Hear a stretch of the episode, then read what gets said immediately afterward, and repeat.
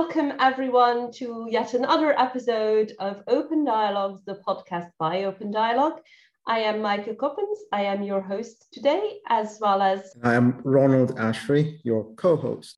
And today I'm so very happy for our guest Fred Dust to be joining us. Fred Dust is the author of Making Conversations, a book that I've referenced many times before in this podcast. So I'm super thrilled to have Fred with us today.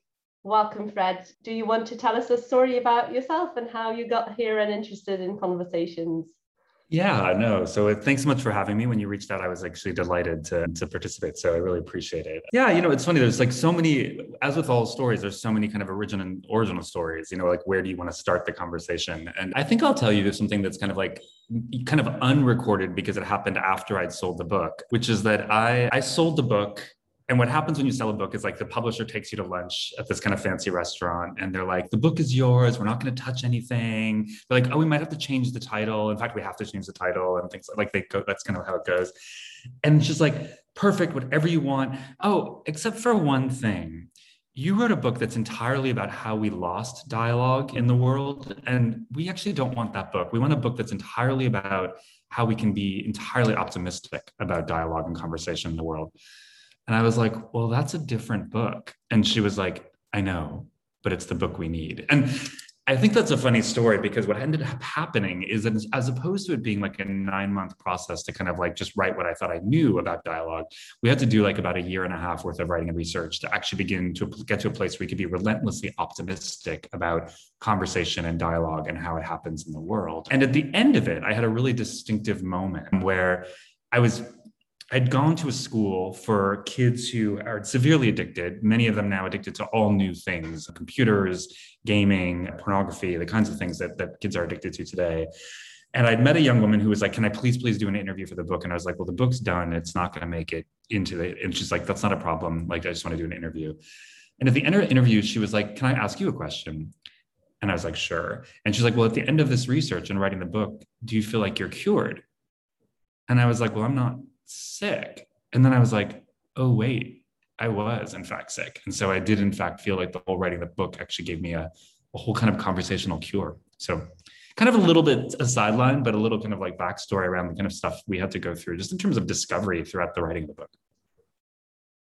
Yeah, that is very interesting. I, I definitely want to to go a bit deeper into the fact that you you felt like, oh well, I, I was sick conversationally speaking. And it is interesting to kind of explore what makes a sane conversation, like a, a, a, good conversation. I wonder now, now that you have been cured, what, what is your take on what is a sane conversation and, and what are some of the things that we can all do to just get a little bit closer to having more productive, sane kind yeah. of conversations, perhaps?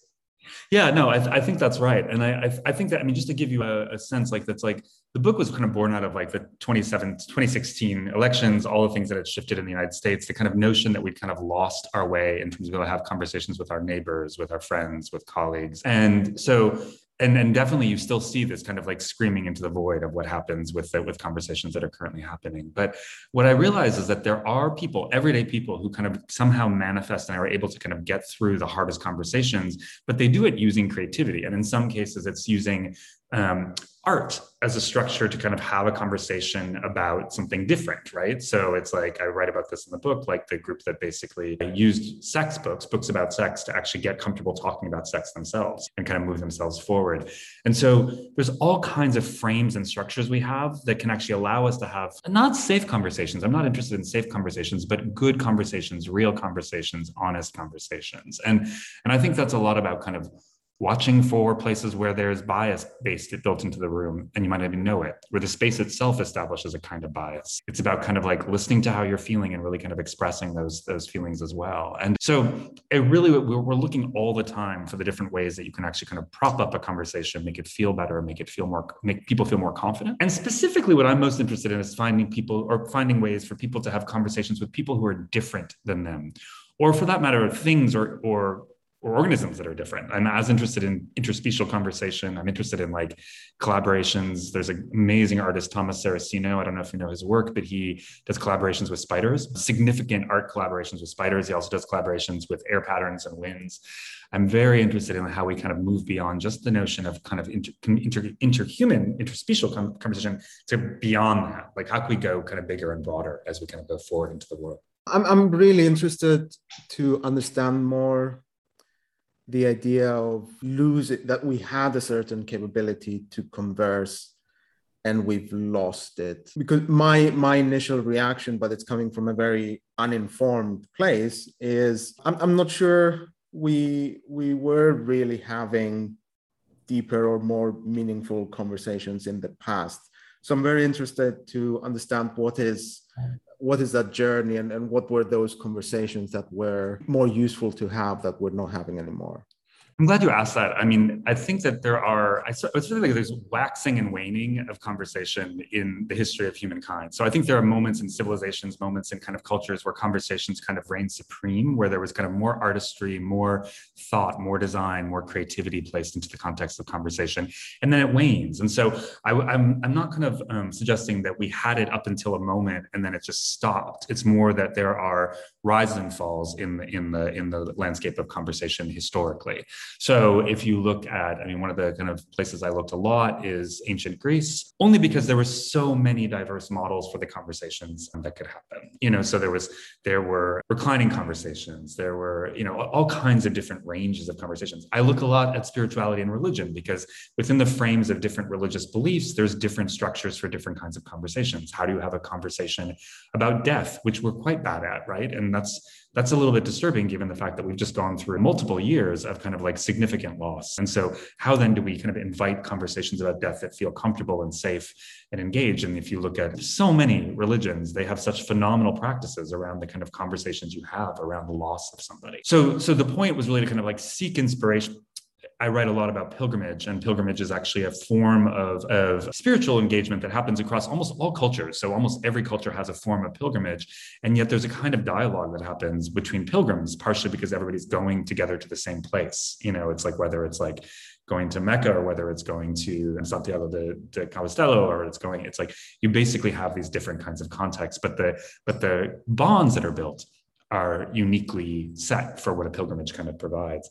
So the premise is not so much that it's like, oh, yeah, we had it and then we lost it. It's just that it's like, if we look, we can find moments where it happens and it happens in profound and really remarkable ways.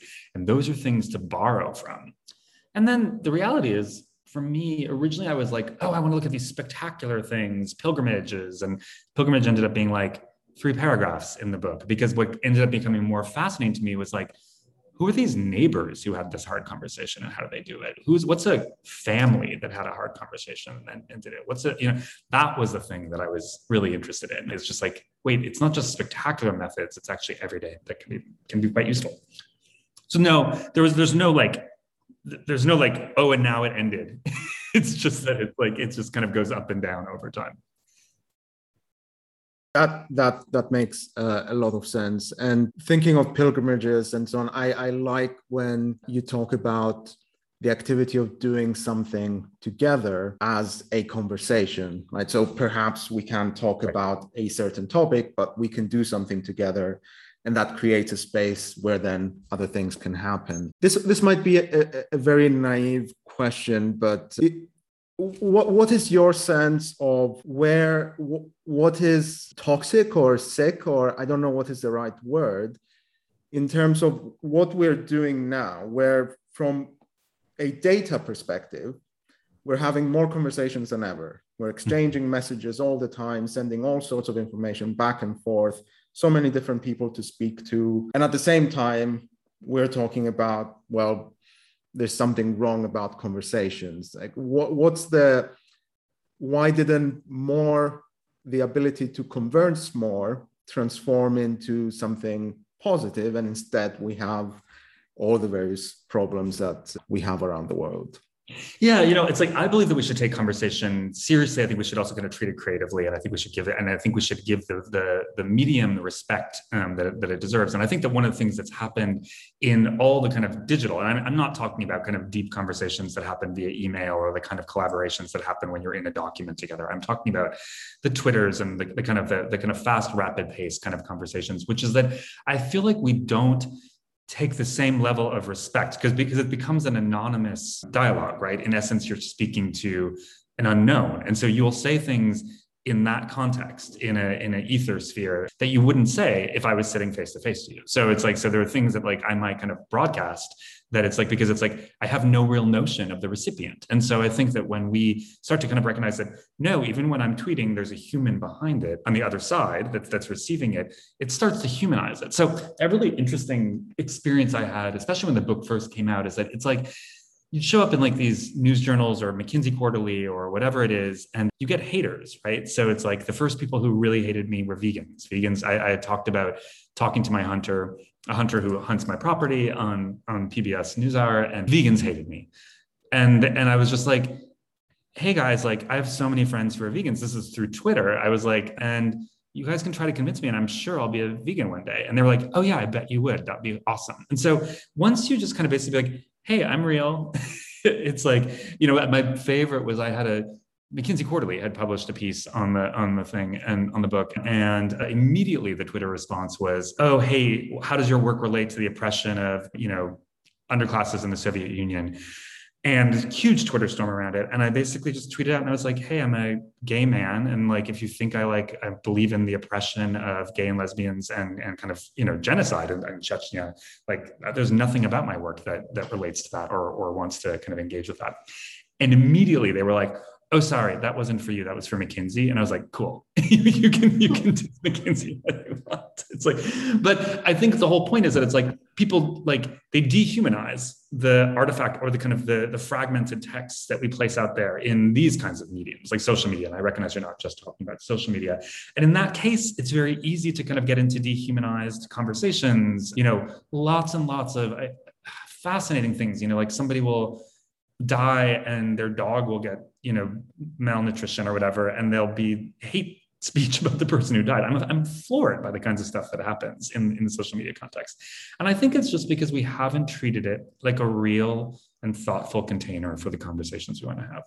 So i do think there's some really interesting players. One of the things i like we looked a little bit at reddit while i was writing the book only because reddit users establish rules for the conversations they're having and then they police self-police those rules. And so it actually ends up being a kind of very different kind of conversation because of that kind of structure. They're treating it like a with, with some formality and some kind of respect to the forum. So i'm really intrigued in those kinds of mediums and how that how that plays out. Yeah, so it's very interesting uh, that you talk a lot about um, structure and also kind of the space within which conversation takes place, like, for example, Reddit or social media. And I, I wonder, how do you see the human machine conversation, like, for example, a chatbot on a website, is, is for you, is that chatbot then the space in which that conversation happens? Yeah, you know, it's very interesting because I, you know, in essence, one of the things I write about is one of the very first chatbots with bots, which is Eliza, that was actually developed to kind of kind of begin to kind of think about the the human user interface, and and you know, was named for Eliza Doolittle in in I can't remember the name of the, the the musical, but but you know, that was based on this kind of Rogerian therapy, the idea that like therapy, there was a therapeutic practice at that point where it's like you would say something like, I'm having a bad day. And I would say, Why are you having a bad day? And that mirrored effect of dialogue that was like the, the chatbot construct would allow you to kind of unlock like some, some deep things about, about how it plays. You know, I don't know if we're there, although I will say, I'm going to reverse order that, which is like one of the more interesting conversations I had with Google was about Google Home and the loss of thank you. And so what was really interesting was I was sitting with people who were who did kind of like the Google Home work, and they were like, my kids are, are so ungracious. And I was like, well, does your device help them become learn ungraciousness? So if you think about like Alexa or Google or whatever, it's like, it's like, we forget to do things like thank you alexa right it's like the, the things that, that actually and so we kind of program those things out of like our daily lives because of the interface that we have with our um, machines so i'm actually really interested in if we're going to be creating these chatbot kind of contexts that are actually training us in terms of the ways that we're having conversations, especially at young ages, like how do we train in the right reciprocity? Like, again, it's like, we don't know, but it's like, why not treat the device with respect? You know, it's like, it's like, I mean, what, what, what benefits do we have by not in general, like learning disrespect to anything? You wouldn't have something you love in your house. You wouldn't have like, you know, I think a lot of this work is about respecting and acknowledging the things that we cohabitate with, not just humans. Um, and machines actually end up being a really significant piece of that, and increasingly so. So I'm very interested in it. I have I spend a lot of time with my husband when he's working, which is I'm just like I'm like, do you anthropomorphize? Like, are you like looking at this as like a human? And he's like, no. And he's like, it's like, is it an intellect? And he's like, it is. You know, it's like so it's like we kind of are always kind of um, edging against that a little bit in this really interesting way. I just bought him this really interesting book that talks about it's like it's like the why of I can or why of I can't, and it's in science. And so it's basically why you have to think about what you can do in science more significantly, because what they're finding is that the more you believe in what you can do through science, the more you can do, which I think really starts to unpack like doors upon doors upon doors of engagement with new entities that we didn't know we could engage with. Sorry, it's a little rambly. Did I answer your question? yes, you did. yes, you did. Thank you very much. Um, I find that sparks a very interesting thought, right? Especially around voice interfaces and, and how we interact with them and around them. And I think if we dig a little bit deeper still in, in, into that and, and those conversations, would would you say that in your opinion, there would be benefit into making those conversations more collaborative than transactional? I, th- I, think that's exactly right. And that's actually why I find a lot of um, kind of interested in inspiration in the work that my husband does, as well as other AI artists. You know, so just to give you a really quick kind of scan of what his work is. So he, he was very concerned around it because I think it's a really great example of a kind of deeper collaboration with machines as opposed to thinking about it as kind of like a transactional um, conversation he started his work a couple of years ago. He was basically really focused on bias in data. He worked as a consultant for a lot of organizations and with AI, and he was really concerned about big data and the biases that are implicit there. And so he started to play around with the notion of like, what happens if you could purposely constrain the data that's placed into a machine system? So he used a very simple GAN GAN structure where it's basically it's like one computer is learning something, it's showing it to another computer, and then the, computer is saying, no, that's not working. And then it's like kind of feeding it back until the other computer is kind of perfecting um, or finding a form of, of, of representation of what it is. But what he did is he photographed just from only from nature. So from our farm, because we're, we're, quite rural typically. He did wildflowers first, kind of that were kind of in bouquets, kind of in the style of Dutch painting. Um, he basically went around and kind of like was photographing and that stuff. And he would bring small batch data, about 100, 150 images of wildflowers, post them into his AI. One machine would be processing, feeding it to the other, and then ultimately, like gradually, something akin to wildflowers would would emerge. But then he would go in and pick the ones that he felt like were most classically beautiful, kind of connected to the way humans kind of understood things and, and understood nature. And then he'd feed those back into the machine and it would do it all again until he got a more refined piece actually that also had more resolution and could kind of take it kind of further.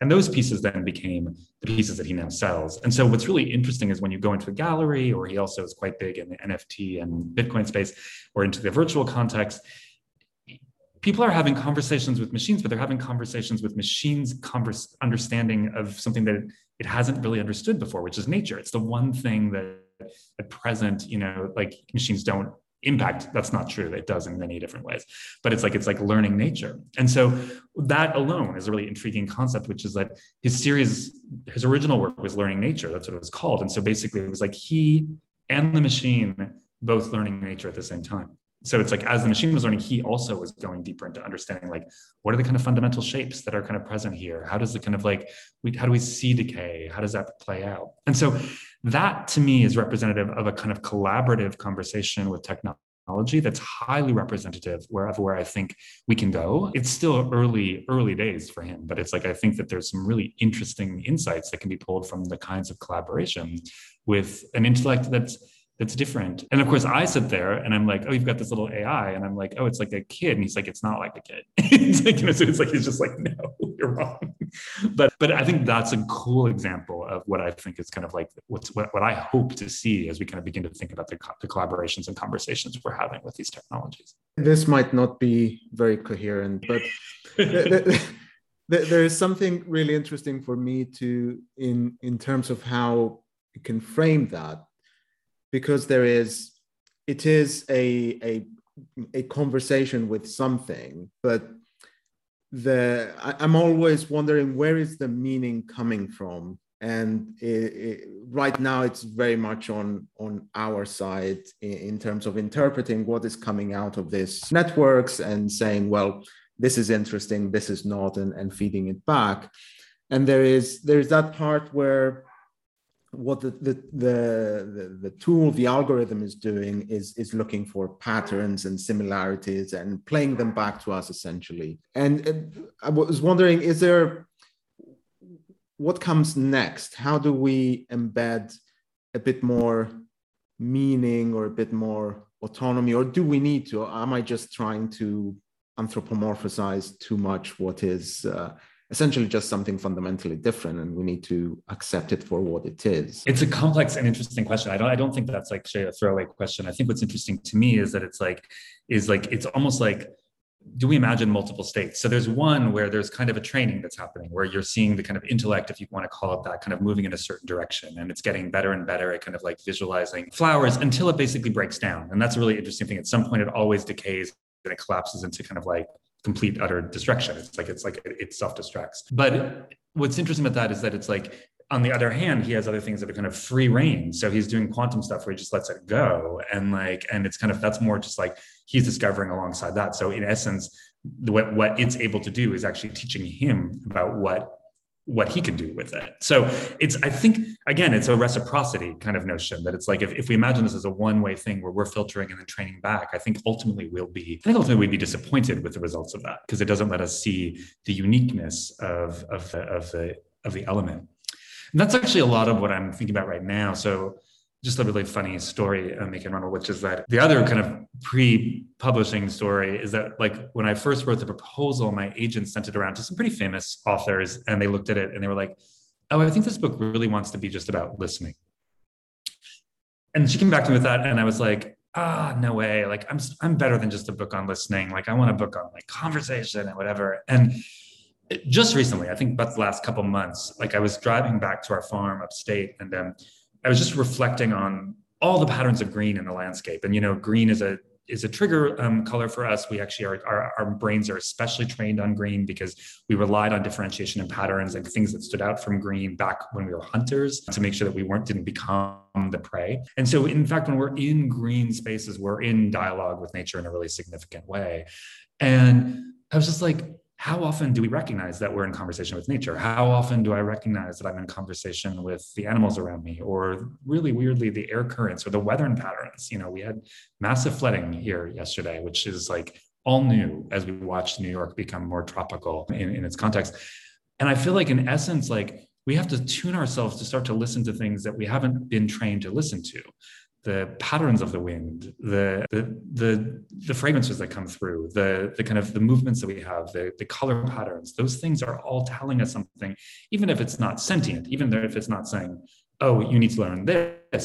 We're still, there's still something to learn from it. And so, my current premise for what I want to work on next is a book called it's called Keep Listening why what you're not hearing can change your life and it's really looking at kind of like steps away from like let's look at human listening patterns and then let's look at look at interspecial listening patterns. Or let's look at like there's an inuit state that basically declared itself an, an, independent nation state which was fascinating because suddenly when they did that the world listened to them in a way that was really different. And so what are the ways you can kind of force new ways of listening in the world that would give you a broader context? That's why i like thomas saraceno's work because with the aerocene he's basically collaborating with wind currents around the globe and so you're having to listen to something really different um, and listening with different kinds of mechanisms. And then, of course, there's the great listening, which is listening to something well beyond us. Um, and really intrigued by that. Yeah, that, that is, is is fascinating. A small side note because you mentioned New York and tropical weather. So we're we're both on the coasts of the Mediterranean, and a new word I learned this week, which directly relates to listening, is a medicane. And a medicane is the term that meteorologists have come up to describe this new phenomenon of Mediterranean hurricanes. Uh, so right now, as I'm sitting here, I can hear the wind picking up because there is a medicane coming our way. There's definitely a lot of need to listen to nature these days. It's really true. I mean, it's like if you drove through upstate New York and saw the floodplains that were kind of existent that had never existed before, when we're seeing kind of like 50 year floods that actually are happening kind of like on a kind of monthly basis, you can't listen to that and know that something radical has changed. And, and I think that that's kind of like, and I think that's our job now is to get better at listening for the things that not just for our own self-preservation, but for the preservation of of the habitat that we have, which is profound and amazing. So sorry, I'm getting it's a, I didn't mean to be more meta. uh, that's that's what we enjoy about these conversations. Yeah. We, we need to. Mike, I have a, a question, but uh, go ahead. Feel free so uh, and this is this is taking the, the opportunity to to pick your brains further fred. So the the premise of what we do as, as OpenDialog is when when we think of designing conversations we we think of designing the space right? And that is what we, we we feel this connection with everything that you're saying because we feel that there is a space that we need to design within which you're going to have your human participant and your machine participant. And we need to provide the conditions for them to communicate and collaborate and coordinate to solve a problem. So we, we reframe the, the typical chatbot challenge from, you know, we need to build a bot that is is, is facing outward, outwards and, and we're kind of in the bot as the designers looking outwards. Instead, we're the designers of a context, a space within which we will place a bot with certain capabilities, but we also design for the human. And mm-hmm. how can we help this human figure out what's the best way to take advantage of what's there? And this comes from the, the theory behind it is something that's called electronic institutions that's actually inspired by social institutions where we say, well, how do we know how to behave in different contexts? We institutionalize certain behaviors, and some of them are good and some of them are bad. But essentially, when we enter a space, we assume a role and we have some expectations. So I was wondering from, from your perspective and, and in terms of what you, you, you did for, for your book and what you're looking next, what, what is the role of these institutions for you and how can we shape them uh, or reshape them? Yeah i mean i'm going to actually ask you could you give me like a, an example of where you've done it? Because i'm like just mostly because i'm so interested in what you're doing. So I'd, I'd love to just kind of hear like a kind of like what what like what, what's a place where you've done that just to give me so an, an example of within the, the chatbot space, you can you can be very mundane. So it can be something as saying, well, walking into a store and asking for assistance to choose a product is an institution and the, the user is assuming the role of the customer and the bot is assuming the role of the assistant and there is a back and forth to, to figure out what to do it can be a bit more interesting where you're saying well, the the context is therapy, and the the bot is trying to help the user talk through issues and think think through problems. And there's very interestingly, so the, the WHO is doing some research in this space, and they've they've shown that automated conversations that with the aim of providing therapy and, and support can lead to similar results as those that you would have with a human therapist. And, and what becomes very interesting then is if you think of places where it's actually hard to get a lot of therapists, refugee right. camps, impoverished uh, areas, and so on, it becomes a radical way to, to solve uh, some of those problems. So it's it's it's taking human spaces or typically human spaces and saying, well, what if one of those participants were a machine? Can we create recreate those conversations and, and help the process? So interesting. I, first of all thank you for the example they're, they're, they're, super super helpful and I'm, I'm really really intrigued and want to hear more i think one of the things that's really intriguing to me about that is that it's like is the inherent one wayness of the roles that you're actually taking so so what, what i think is really intriguing is like and, I, and it really was triggered for me when you talked about the the shopkeeper and the and the customer which is that what's intriguing about human experience is that if i'm the shopkeeper and mecca you're the customer in another landscape I'm the customer. So I, I, know what it feels like to be a customer as a shopkeeper, right? So it's like I'm going to go someplace else to get my dinner and it's going to be, I'm going to be the customer. You know, it's like, and you may not be the shopkeeper, but there might be some place where you're giving service to somebody and kind of understand what that role is. And so there's a mutuality our understanding of those roles that actually allows us to basically say, well, as the customer, I'd rather not abuse the shopkeeper because I recognize the shopkeeper is me in this context. Or as a shopkeeper, I'm not going to yell at the service at the person I'm serving because I've been a customer in someplace else.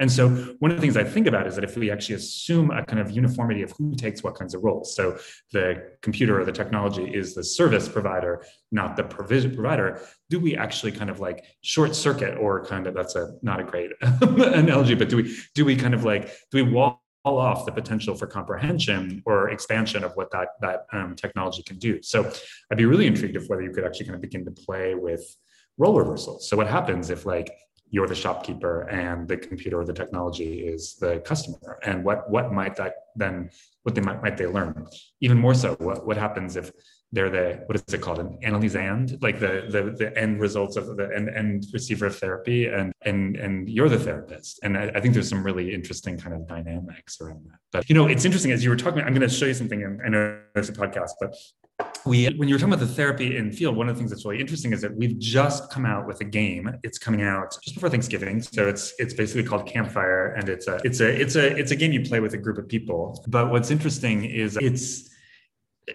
it's basically it's a conversation game that, that has points and systems in it that basically allows people to kind of break through. And what, what's interesting about it is that what i've realized as i've been playing the games i've been playing it a lot recently and we've also been kind of testing is that the game is selfish.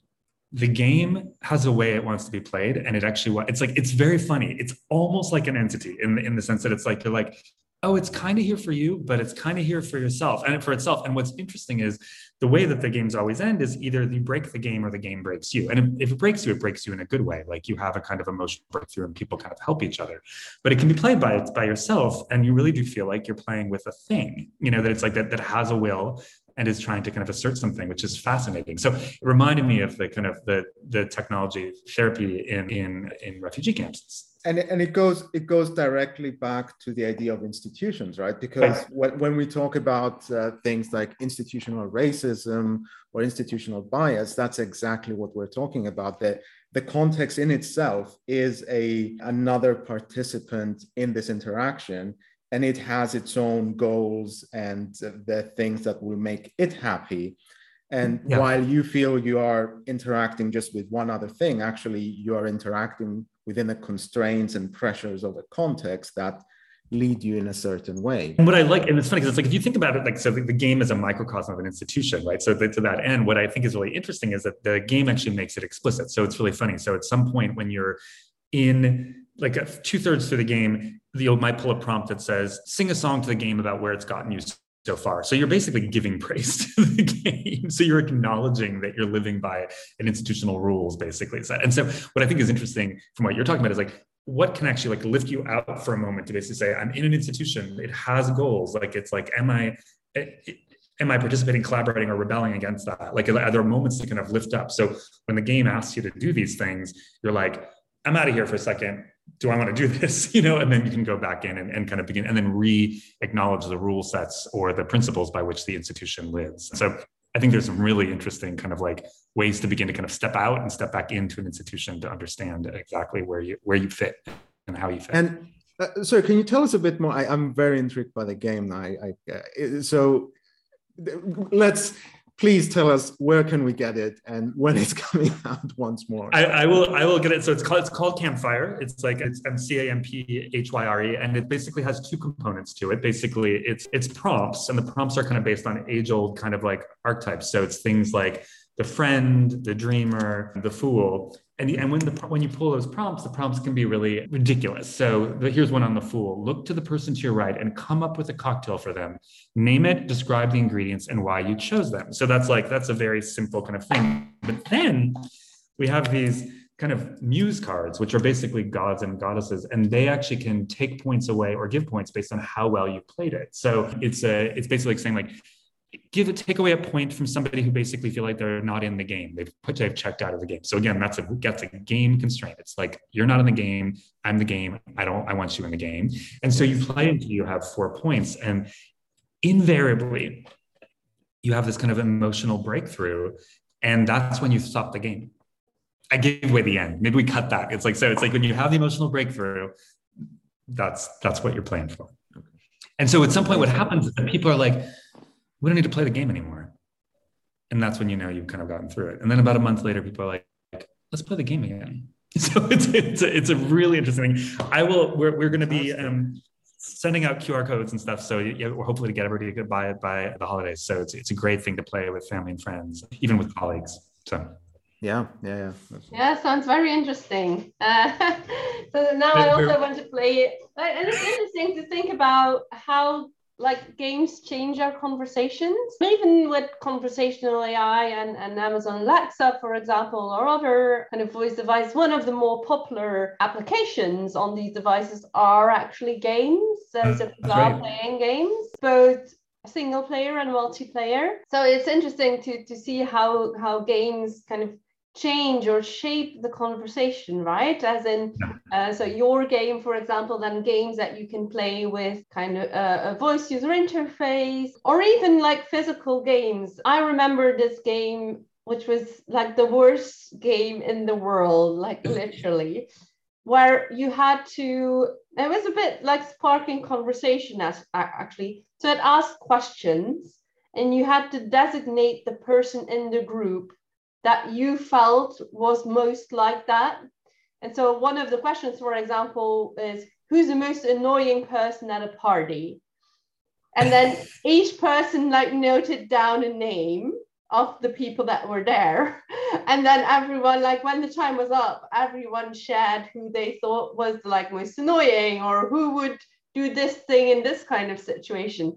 And then after that, obviously, like depending on on the questions you got people would get like their feelings would be hurt or like so and then all sorts of like tension and and tensionful conversations would start to happen. And why did you think that I was the most annoying person and, and and so on and so forth. So it sparks conversation like in a good or a bad way. You have to be really careful. I mean, when you're designing a game, and like we've gone through this all the time. Like the first time we played, we are like, there's there's magic in this. It's just like is it black magic or white magic? Is it good or bad magic? And it's like, and and we really had to make sure that it, people felt safe and it could actually be secure. So the rules are really kind of established to kind of establish. I mean, and it's interesting, Ronald, that you were saying this. It's everything from like what's the room like that you're in? Like it's like you would not play this game like in a restaurant or out in public. It's like it needs to be something that actually where you feel kind of like you're you're sheltered by by your context in a really significant way. So so there are actually quite specific it's like like the rules are like pay attention to where you're playing it's that kind of thing. But michael what i think is interesting is that you know games in many ways are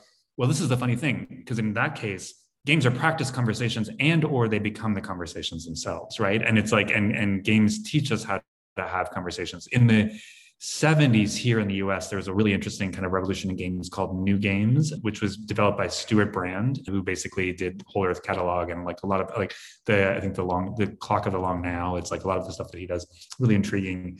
But new games were basically collaborative games, you know, so it wasn't like let's all get a ball into each other's, you know, into somebody else's net. It was like, let's get this one big ball all the way across the field together. And by doing that, you kind of reset the the the framework for what a purpose of a game is. And they ended up building an institute off that that used those games to kind of go around into anyone that was dealing with significant disadvantage, those kinds of communities, and begin to kind of play those games to kind of begin to think about collaborative action. So, so games are a powerful force. We do a lot of work that about with gamification gameplay when we're we, we call them dangerous games when we do work with our clients where it's like these are games that may break some things but it's like but hopefully they'll help you kind of build things again as well and sometimes you need to break something to build it up again is that kind of the Indeed. I mean, we, we have a whole kind of structure called break and make, which is basically what needs to be broken so the right things can be made. And like that's that's like a framework that's quite useful. And by the way, once you kind of like go there,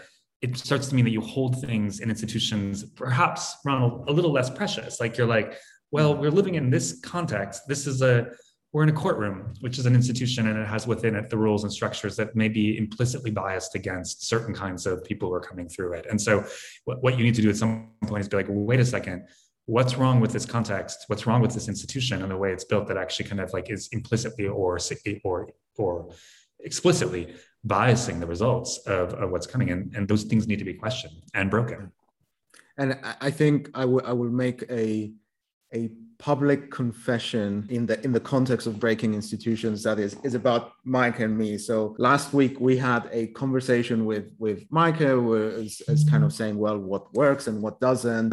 And part of the conversation was, Mike, sometimes you you interrupt people and they, they don't get the chance to, to to to finish what they were saying. At the same time and this was was sparked by um, reading something that you wrote or said somewhere which is well sometimes an interruption can be revolutionary. It can be yeah. a really useful thing. So publicly micah sometimes your interruptions are very useful things. Actually, I saw Fred's tweet like today on on, on yes, it was. I was like, ah.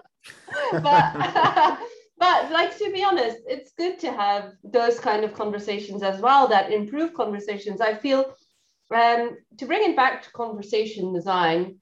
I feel a lot of the time conversation designers in a human machine um, kind of setting of the rules and, and, and we define kind of what is the model going to be, how is this institution going to work, what is this bot going to say to people, and so on and so forth.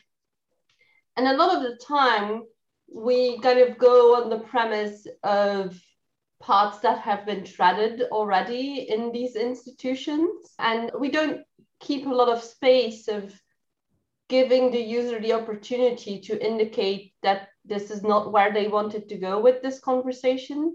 Mm. There was a there's a, there are a lot of kind of advocates or I don't know how to call it in the practice in the conversation design practice a lot of the um, theory goes around you have to first create the happy path of the conversation as in you set out what you think the model should be as in from hello to goodbye this is what should be happening obviously humans do very are very fickle creatures that never ever like thread the destined path but we don't i don't think in a lot of conversational experience we give them the what machines the opportunity to indicate that this is not actually the conversation i wanted to have yeah. That's so interesting. I mean, I was, I was so, so many things sparked for me while you were talking about it. I mean, first of all, like just on the interruption front, like it's like, it's an incredibly valuable skill. And in fact, in many cases, we are actually training organizations to learn how to interrupt people because it's, it's like something that actually many of us are not that good at. And it's, it's, it's, it's, and interruption allows people to basically evaluate where they are in a conversation, and whether it feels good. So it's like there are there are really beneficial aspects to that. But one of the things that was coming up as you were talking about it, and I go back to Ron your Ronald, your um, example of the store, the shopkeeper, and the and the, the service person, which is like it, even even that is really interesting because it's like what would happen if like the technology was the products or what if the you know it's like i mean like what, what happens if you start to kind of like like let, us recast the conversations like do we need a shopkeeper like what if the product spoke directly to the to the people themselves like what if i mean like it's like what if like you were playing the currencies like what, what are the different ways that you might kind of reformulate what that conversation is and and what i think is really intriguing and it's something that i believe in the world is that you know there is no singular future and in fact in any context the future that i'm experiencing right now is like really different than the future that they're feeling across the water, you know, in New Jersey as I, as I look at it. You know, it's like, and like, it's really different than like the, the town that got flooded that's not my town upstate. You know, it's like so so you're seeing radically different futures happening all the time. And it's in those multiplicities that we're not talking about science fiction which is like that's the truth. Like it's like different people are having experiencing different paths as we speak. We we perhaps miss by looking for the happy future we miss other happy futures you know? So it's like so i think there's some really that said there is value to having like a a notion of what what happy could look like. I have a really great little story that I can tell you. Can I, if I can uh, take you like, yeah, yeah. It's my favorite story about rules, and it's in the book, but it's I, I think it's worthwhile because I think it's it's about the notion of like interruption, asking the question about whether the rules actually apply and the kind of significant power it can have. So there are other kinds of institutions. Ronald, you talked about kind of like there's so many, right? And one of them is basically customs or rituals or the things that we kind of like or the rules by which we kind of do things that are not necessarily tied to any institution or any organization per se but just kind of live implicit in our culture and my, one of my favorite ones that I actually came across was the rules for duels, right? So there was this thing called Code Duello, and Code Duello was like it governed dueling for basically millennia. And and you know, it's was pretty close to like whatever you see like Hamilton or whatever. It's like the 10 rules, you know, like 10 feet apart, blah, blah, blah, those kinds of things.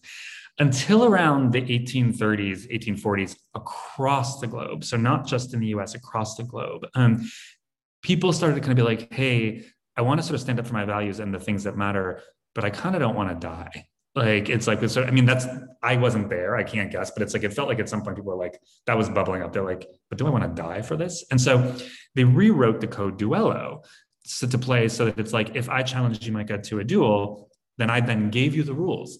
So I was like, okay, I just put you into this place.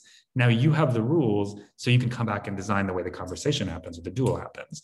And the example that I loved is like one of the most famous duels that was never fought, which was when Abraham Lincoln was challenged to a duel back in the 1840s. Already late, duels were kind of ending by then, and they were he was given the rules and so what he did is he set the rules and he basically was like, we're gonna we're gonna fight with Revolutionary War broadswords, and we can't get within 12 feet of each other. So it's like pandemic based a duel.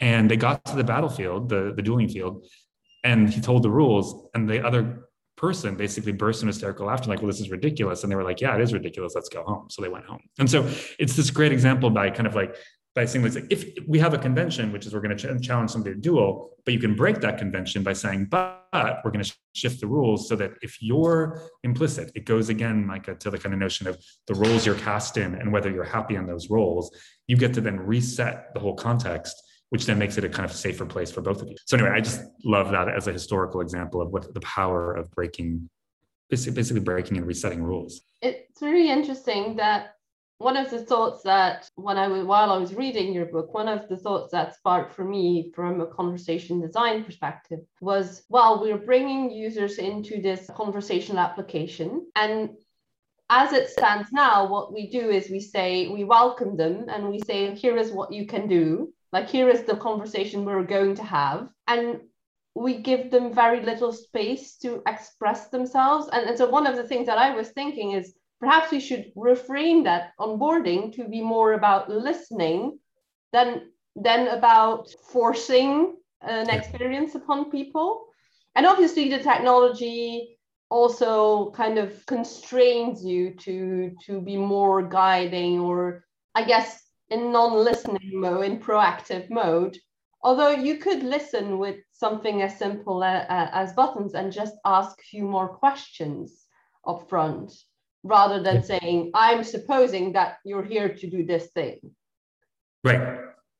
I think that's right. And it's like, it goes back to some of the things I see with my husband's work, which is that it's like, you know, he's in essence listening to a conversation that he's not in at most of it. Cause it's like he's watching two computers in, di- in dialogue with each other. And then he's the one who's basically saying, wait a second, I want to interrupt here because I think there's something really valuable that we can actually all kind of do together if we, if we do that. And, and so I, I think that, that, there's so many ways to listen. I mean, I think that's a really interesting example where you can set a conversation going between two other things and watch. And so by watching that, you're actually in, you're listening to a whole different construct than if you were actually in conversation yourself. So there's really interesting, which is, by the way, a very common and historic religious practice. It's like witnessing. You know, it's like you're witnessing a conversation, and from that pulling stuff that other people might not see. It's like you know, there's there's a lot of precedent for it in our in human history.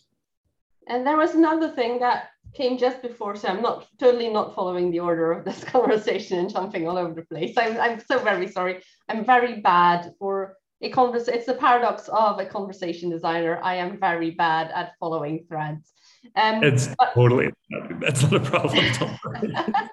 that's why I like our model so much because we're like while we're more about kind of fluctuating and dynamic conversation than about following kind of tree structure like patterns. Right, so right.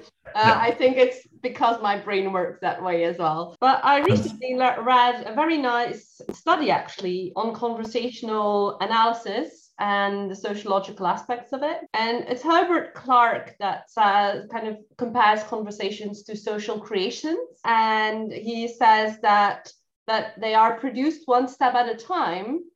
And so you don't know what the future will be because as each participant adds to the conversation, it it changes the, the conversation ever so slightly. So what he says, like what he says, and what I find very interesting is that the conversation and the goal of the conversation kind of becomes clearer as you build this conversation together between participants. And another thing that he says is you do this while you are doing a joint activity. So Mhm. while you are doing something to gather the conversations part and so on and so forth. So that made me think about that was like when we're like there can be multiple futures. Obviously, when you kind of build one upon the other, and not none of you really know where it's going to go, right? Yeah. Yeah. And one of the things that I actually write about a lot that I think about quite a bit in our work is is change spotting. So it's like, so one of the things I think that actually, so what, what's interesting is that I absolutely agree with that. Um, I think that the what, where that fails us is if we let the conversation go on without recognizing where something has shifted. So there's often, and that's the game does that really well, where it's when you're like, wait a second, this all changed. It doesn't matter that the, the construct doesn't matter anymore. And so, and so it actually teaches you change, change spotting. You're like, wait, okay, stop. This is, it. and so if you're kind of in this social construction, so you're actually building this forward, the, the, the, greatest mistake we often make is missing the moment where something has changed. And the collective has basically said, like, wait a second, we're kind of aligned around this. We can go here. And if you don't spot that, it'll it'll drift away from you. And so then you go too far and you've left your future someplace back in the conversation. And so one of the kind of greatest skill sets, I think, and it's actually why things like the notion of witnessing or you know watching a conversation happen and kind of is, is that it's like, is that when you're in a conversation, often it's hard to be like, if you're really in it, to notice like when something has spiked out and you're like, wait a second, it's changed. Whereas like there might be other kinds of roles or ways that you can basically be like, something shifted here. And now it's a moment to kind of move from conversation to the next step, which is the kind of the actuality of creation. And so I think there's some really remarkable tools and skills that we need to have so that we can actually let, let that social um, creation happen, but then make sure it, something manifests um, from it as opposed to kind of just kind of gets lost in the in the multitude of the conversation. So if if we go if we go back to the start and you, you talked about how you were looking for well you, you wanted to talk about how we we lost some capabilities and it, it was uh, essentially a down moment and then you were challenged with well turn it into a more optimistic outlook. And and there was that entire process. What is your what's the journey that you would suggest to people to go on or how how does one start that process of saying well maybe there's something there around conversations that i have to think about myself and how to do it? What do i do next yeah, no, I mean, it's really interesting. I mean, I have a very kind of simplistic notion around this, which is that it's like, you know, from my perspective, it's my job to have as many conversations as possible. And uh, I'll, I'll give you like a, a, very strong ulterior motive why I would suggest for anybody that they should actually kind of suggest that, which is that the more conversations you're having with more different people, the more able you are to kind of spot what's happening in the future. So it's like, so one of the things that I actually believe is that by kind of casting your net wide, talking to people you wouldn't talk to otherwise, it's actually a self preservation or a self kind of like fulfillment mechanism in the sense that you're actually kind of you have your fingers on things and you're saying wait a second i'm seeing this thing happen and i believe it's going to manifest at, at this point. You know so one of the nicest kind of blurbs i got in the book was my old boss David Kelley at IDEO saying hey you've always been like three years ahead of time which means you have to be like deep in the now to know what's coming in, in like in the future. But that's because you're having conversations with everybody. So that's a justification to say there's great benefit to talking to everybody that aside, there's great benefit to talking to everybody just because then you start then because then you start to kind of unpack the kinds of conversations you would have otherwise. So, you know, talk to your waitress, talk to the Uber driver, talk to the like talk to people like it's like and and it, you may not want to, but it's like but what you learn and what you pick up when you do those things is actually really profound. And so I would say there's no conversation that actually outweighs another. And I'm working with UN and SDGs, and it's just like yeah, the, the conversation that happened in the rooms there is really important, but it's as important to think about the like local communities that are grappling with the kind of the results of not kind of being able to affect the change that needs to happen and how that goes on. So I would just say like get curious, start small, talk to like somebody who you don't talk to, you know, daily and and then gradually kind of like expand from there. But it's it's it's really no small feat. And I think to the point that you guys brought up, recognize that sometimes you're in conversation even if you're not talking, right? So it's like I I my mom was raised in a deaf household, you know, so I spent mo- much of my childhood when I like all my celebrations were deaf celebrations. So it was like they were silent but animated, and you become very aware that there's a conversation that's happening without words being said. And so start to get really good at being like, wait, is there a conversation happening that I might just be missing because I assume it's words that make a conversation, which is not at all true. So yeah, just it's our job. Be curious, talk to people, talk to things, talk to machines. Thank you, Fred. That, that is a wonderful note to end on because I'm super aware of time. I could probably still go on for, for quite a bit and pick it was a great No, no, it's so fun. I really enjoyed it.